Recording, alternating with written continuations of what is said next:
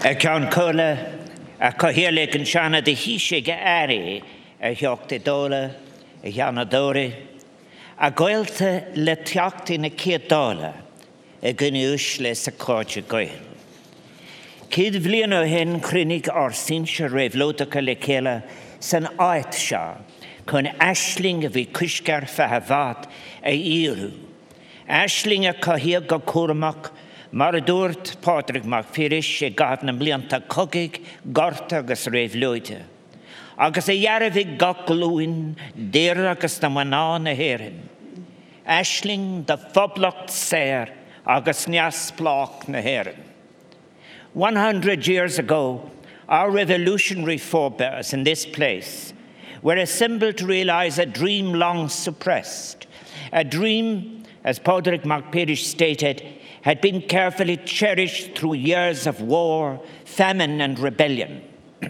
a dream asserted by every generation of Irish men and Irish women. The dream of a free and independent Irish Republic.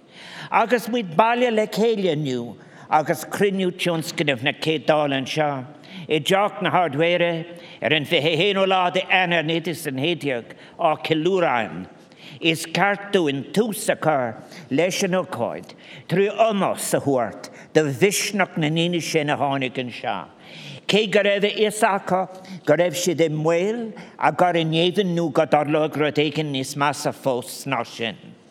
Tá sé táhachtach freisin, go dúirthaí ahananta amláán don symbolachas sa bhain leis an ráha a rinne siad, agus mó na páliamente a úsádacha, chun fógra peblií dhéanamh go raibh dis de listanach táhacáin a branacha, ar farógra na poblachta éisiog te bh muid dart a fi an fuist i néideachgus sa séideag.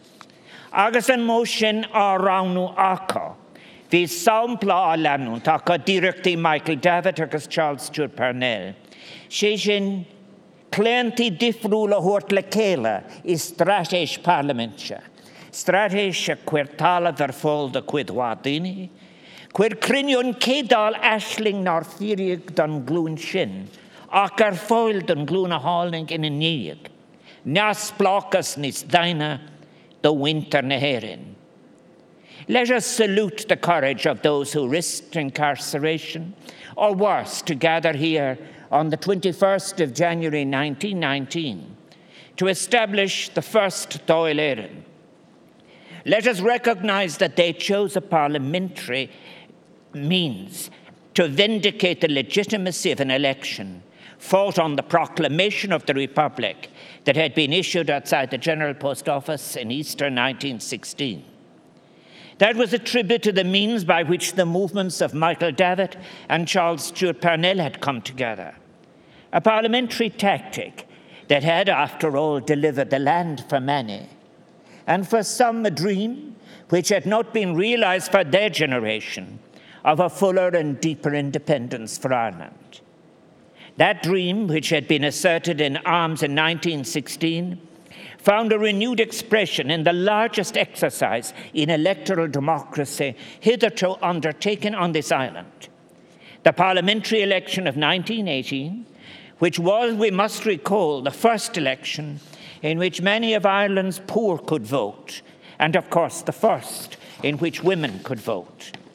With an electorate almost three times the size of that which pertained in the previous elections of 1910, the plurality of Irish people voted overwhelmingly for a political platform dedicated to establishing a constituent assembly comprising persons chosen by the Irish constituencies as the supreme national authority to speak and act in the name of the Irish people. Ní raibh forhar na deachta nu a tofa in an freistal ar er criniú tiúnscar na. Fe cwydi fi mon gynnu fictib tras na natyra. Dwrwg, fwy carys trocatif, gorefsiad, fwy glas e gawledd. Yn y mas gyn ced fan o tawg cwyg parlament snehilion sio, ond cwntis wsl marcafig. Agos tafod o goref trwy'r erdibert eg gawledd. Agos fi dyn i eiliau jedilys i y con a lacw, nor hog ahantys dod o lerin. 34 of those elected were in prison, including Countess Markievicz, the first woman elected to Parliament. Three had been deported, and while some of those eligible to take their suits did not recognize Éireann. Mother lo siúd a dúirt an cean cóla go hall brua fuha, mar a dúirt tibóid bhfuil tón na daine sin in éirin lo obad a dhéanamh ar le héirin, ní.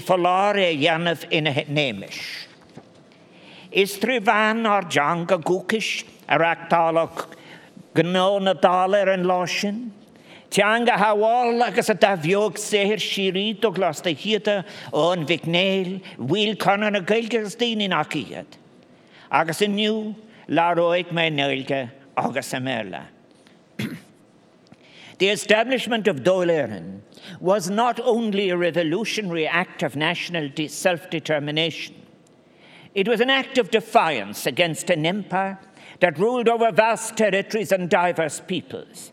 An assertion that sovereignty belonged not to the crown, but to the Irish people alone. And given the great forces ranged against that claim, the first Dáil that represented then an act of extraordinary imagination and courage, a courage that would be called upon to be matched and surpassed by the Irish people time and time again in the turbulent and difficult years that followed. It is one of the tragedies of our history and the history of others, surely, that it is the vicious and arrogant reaction to events as a response of empire that has so often defined what was to follow, rather than any attempt at understanding. That was to have tragic consequences. That the authority of Dáil Éireann, having been expressed in such a formal parliamentary way, was not recognized, and thus the will of the people was not being respected. At their meeting on the 21st of January 1919, the first Dáil ratified four documents. They constituted proclamations of intent offered as further inspiration for the great struggle for Ireland's independence. The ideals invoked on that day of national self determination, of republican equality, of the sovereignty of the people constituted a magnificent invocation of the principles that had been bequeathed by those to those revolutionaries who had gone before, and a continuation of the great chain of liberty forged by the United Irishmen, the Young Irelanders, the Fenians, through to the men and women of 1916. The Declaration of Independence, adopted by Dáil Éireann, ratified the proclamation of the Republic that had been read from the steps of the General Post Office on the 24th of April 1916 and reiterated that all lawful authority in Ireland emanated from the Irish people. The sovereignty of the people was now to be the source and origin of our legal order.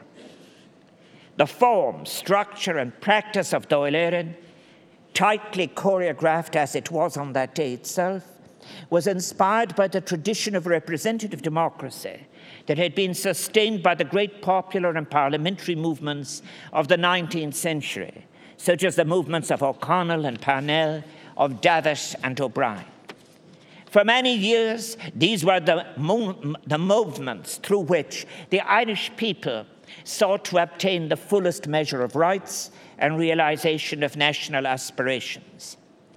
In the spring of 1918, the Anti Conscription Committee had drawn together the wide spectrum of political forces within Irish nationalism, the trade union movement, the Irish Parliamentary Party, the Catholic Church, and the coalition of Republicans and nationalists forming under the banner of Sinn Féin, which was contesting at national and local level for the first time in December 1918. The first Dáil thus drew on a diversity of traditions and tactics invoking the parliamentary tradition as one source, but for some certainly, this was not an exclusive source if complete independence was to be achieved. The opening prayer being given by Father Michael O'Flanagan, the Vice President of Sinn Féin, who had incurred the discipline of the hierarchy for his political activities, is significant. It is evidence of the agitational form of the Church, which had earlier emerged, Later, the church influence would be formalized in an institutional sense, reflecting the changing and growing status of the church within the revolution, something which had become apparent in the preparations for the December 1918 elections. As to the institutions that were proposed on that day at the meeting, they clearly and deliberately demonstrated the influence of parliamentarism. Ba ólis dlíhúil ganta himpli agus éfachtach a sa bhonracht dála éan atá agustáach. Thg sé údarrás de bhúnú aachta agus reachtóir in éan. Tá spána struchtú agus a cheang an trí a bhéhí tar fe buint as céit blion de. The first stole was part and symbol, too, not only of a national struggle, but it was a reflection of a global movement for national self determination, one that had united peoples from India to Vietnam, from Poland to Algeria, meeting in the aftermath of the catastrophe of the First World War, a clash of empires that had left tens of millions dead and wounded in its wake. The first Dáil issued a revolutionary message to the free nations of the world, declaring that the new republic believes in freedom and justice as the fundamental principles of international law, because she believes in a frank cooperation between the peoples for equal rights against the vested privileges of ancient tyrannies. Because the permanent peace of Europe can never be secured by perpetuating military dominion for the profit of empire, but only by establishing the control of government in every land upon the basis of the free will of a free people. The message aimed at the Versailles Peace Conference, where the fate of the independence of small nations was for discussion, was important. For us today, these words should be a testament to our foundational and enduring commitment to a just and peaceful world order. In these troubled times, when some abjure and disdain international cooperation, we must, honoring these principles, strive to keep faith with the ideals of our forebears. The message to the free nations was issued to a world engulfed not only by a new national awakening, but by a powerful and revitalized trade union movement, one willing to fight for the rights of workers from Glasgow to Berlin, one capable of winning new rights and overcoming ancient injustices. For even as the first Dáil met, the trade union movement in Belfast was resolving to embark on a great strike for a 44 hour working week, one that would mobilize over 40,000 workers. Their struggle and their bravery would lay the foundation for the economic and labour rights that we enjoy today, rights that we must not only protect, but expand for those rights are necessary to sustain a free republic. The first Dáil then proclaimed no narrow freedom nor any stunted liberty for the revolutionary Irish Republic. In that most revolutionary of documents, on Chloribri Publictani in Irish, in English, the Democratic Programme, the deputies assembled in the Mansion House 100 years ago proclaimed that we declare, in the words of the Irish Republican Proclamation, the right of the people of Ireland to the ownership of Ireland and to the unfettered control of Irish destinies to be indefeasible. And in the language of our first President, Pádraig Mac Piarais, we declare that the nation's sovereignty extends not only to all men and women of the nation, but to all its material possessions, the nation's soil and all its resources, all the wealth and all the wealth producing processes within the nation and with him we reaffirm that all right to private property must be subordinated to the public right and welfare. The programme clearly stated the duties and obligations of the new republic to its people with these words It shall be the first duty of the government of the republic to make provision for the physical, mental, and spiritual well being of the children, to secure that no child shall suffer hunger or cold from lack of food, clothing, or shelter, but that all shall be provided with the means and facilities requisite for their proper education and training as citizens of a free and Gaelic Ireland. In Unclore Ibri Publictani, the democratic programme of the First Dáil, the ideals of Connolly had found expression through reference to the words of Pádraig Mac Piarais in the proclamation.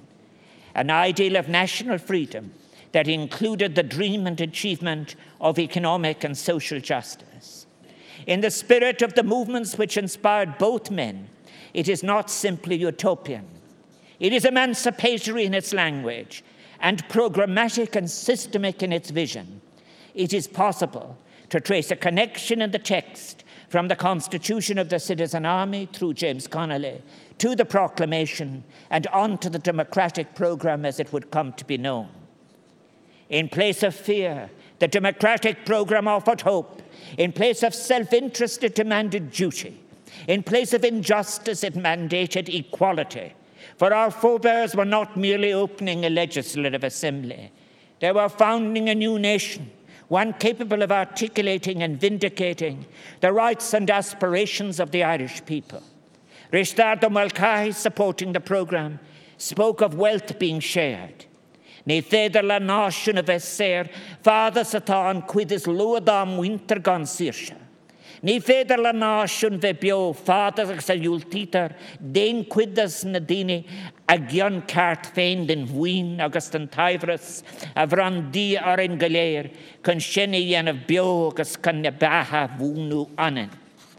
Cuir crothúr a chuileán i gcuimh na dóibh siúd bhí láthe.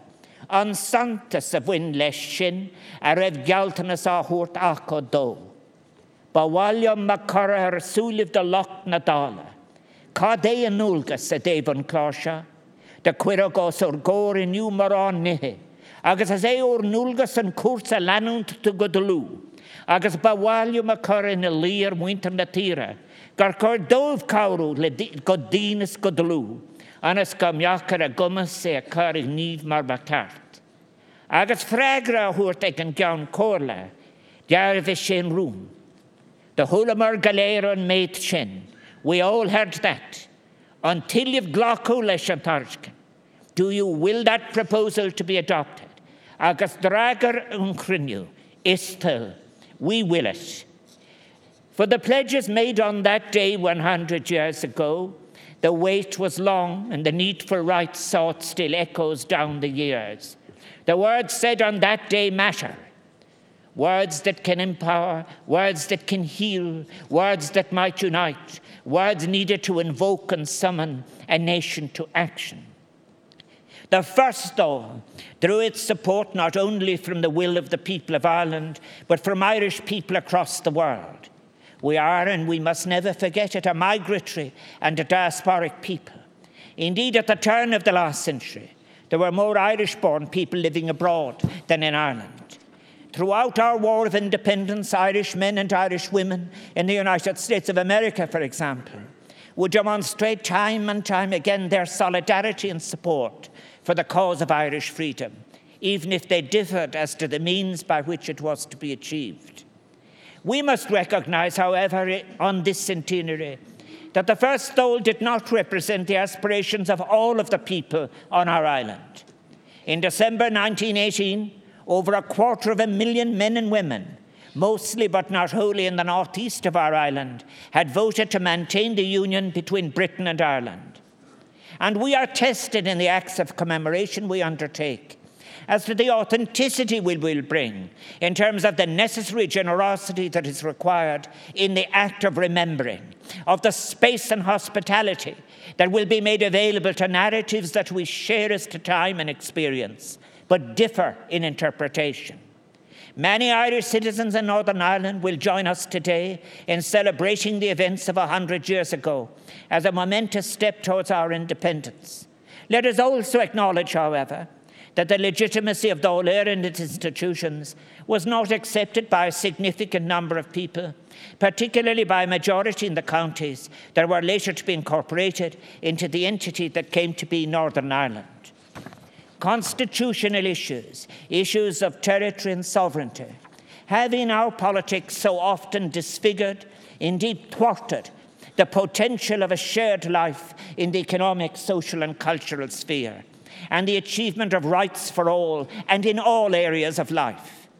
We have paid too high a price in human and real Republican terms for this. Last year, we marked the 20th anniversary of the Good Friday Agreement, a moment at which the principle of consent and the spirit of harmony and friendship was placed at the very heart of our Constitution and which was affirmed on an all island basis as a project for our shared lives and shared island to be achieved together. Over the past 20 years, the people of Ireland, North and South, have worked to develop and achieve the benefits of commitment to human rights, to equal treatment, to a parity of esteem, that can allow for the creation of a shared space, a space capable of accommodating differing and legitimate constitutional aspirations, a space in which it is possible to imagine and shape a future of hope and possibility. That approach, like the Dáil that followed the election of 1918, was mandated by a majority of the people of Ireland, North and South. It too was a moment of change and of hope and a new dispensation has emerged among our people, one that we cannot allow to be undermined or eroded. Accordia. We assemble today then not only to celebrate a centenary of our democracy, but to reflect upon our collective past, our successes and our failures. We do so as we enter the most difficult part of our decade of centenaries, one in which we shall commemorate, commemorate the events which came from the very crucible of our Irish Revolution, our War of Independence, and our Civil War. Let us endeavour to do so with the same generosity of spirit we have brought to the commemorations that have gone before. Let us seek to reflect not only the ideals and thoughts that animated our ancestors, but upon the Ireland that our forebears, by their deeds and actions, brought into being and made possible. Our task will not simply be to memorialize the past, but to confront the complex legacies of our history with sympathy and empathy, and in a way that embraces the future with compassion and the joy that may come from a deepened respect for the other. We can and will differ, not only in our interpretation of the past, but in our vision for the future. Even as we do so, we can and we must demonstrate that we are open to the stories, perspectives, and hopes of all the people of our shared island. We can and we must require of ourselves and others a transparency of purpose, an honesty of intent, a serious engagement with historical scholarship, a respect for complexity, and above all, respect for and patience with the beliefs and ideas of others, not only our contemporaries, but those who went before realizing that through 1919 and the years that followed, wounds were opened and deepened, towards which the task of remembering today must make more than a gesture at healing. We must not be afraid to face the past, including all of the violence and cruelties released from pent up exclusions, deprivations, and humiliations. So let us not look with any trepidation towards the commemorations of the coming years, lest we be tempted to avert our gaze, take refuge in evasion, or seek to ignore the difficult questions they will raise for us all. Let us instead explore our past with open hearts and open minds, respecting all the traditions that exist or endure on our island of migrant peoples. Accordia, when our forebears met in this place 100 years ago, they did so in the full knowledge of the profound responsibility they had assumed. To dare to speak and act in the name of the Irish people was a revolutionary act, one that demanded and still demands today qualities of mind and heart that must be equal to the task compassion, wisdom, solidarity, energy, courage, courage in thought, in word, in administration, and in action. Those gathered in January 1919 were the first representatives of the nation to derive their authority directly from the people and the people alone. And to them fell the duty to define Irish freedom. Let us recognize their ambition and the inclusiveness of that ambition. Ahanimis koma, gar galtanas atá fós le. Léirú a bhfuil tar fós le túirt. Is féidir in adbháil in iscar ag tregód an carga mar hapla. Lorig tram ar na glúne hánig in díig. Lorig a leidig i délachas an poblachtáis a chiamáin ar réhlód béidir. Agus freisin an ceannas a buine goach trí graime ólar na institútíon trotha nua. A san bhínethe áúir ar an tíirse, ar slí coil agus isiach, mádal le gnéas achma creddah agus las na tíre. In the 20th century, the invocation of Irish freedom sometimes had a hollow ring for those many citizens who bore the burden of structural inequalities and injustices in Irish society, who suffered the prejudices of class, gender, and religion.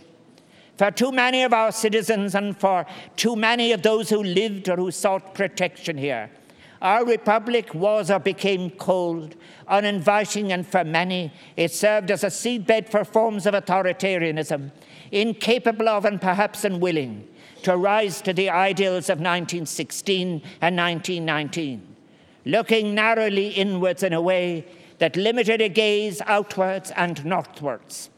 The destiny of our country, the fate of our Irish Revolution, now lies in the hands of this generation of Irish women and Irish men. It falls to us, the Irish people, to forge a renewed vision of Irish freedom in the world today. It is happening with a recognition of the power of creativity, crochiocht, in art, science, peacekeeping, and shared global concerns. The same challenges that confronted the revolutionary generation still abide with us today. We struggle to meet the needs of all of our people even as our republic remains marred by inequalities in power, wealth, income, and opportunity. Poverty subsists amidst plenty, even as we fail to provide for some of our citizens with the basic elements of a dignified existence within our republic housing, healthcare, education, support for those with particular needs. And today, across the world, we're witnessing the return of an ugly xenophobic corruption of nationalism, long since thought vanquished from our political life. The duty to welcome and shelter those fleeing war, persecution, and famine, so often relied upon by Irish men and women through the ages, is now being openly disdained, even discarded by elements within our European Union. True nationalism addresses need not only as part of a nation, but as part of an international family of nations. In this century, our planet and our people face new dangers undreamed of by our forebears. The disastrous loss of natural habitats and species, both here and across our shared and vulnerable planet, and the potentially catastrophic effects of climate change present the island of today with stark challenges. Challenges that cannot wait to be addressed.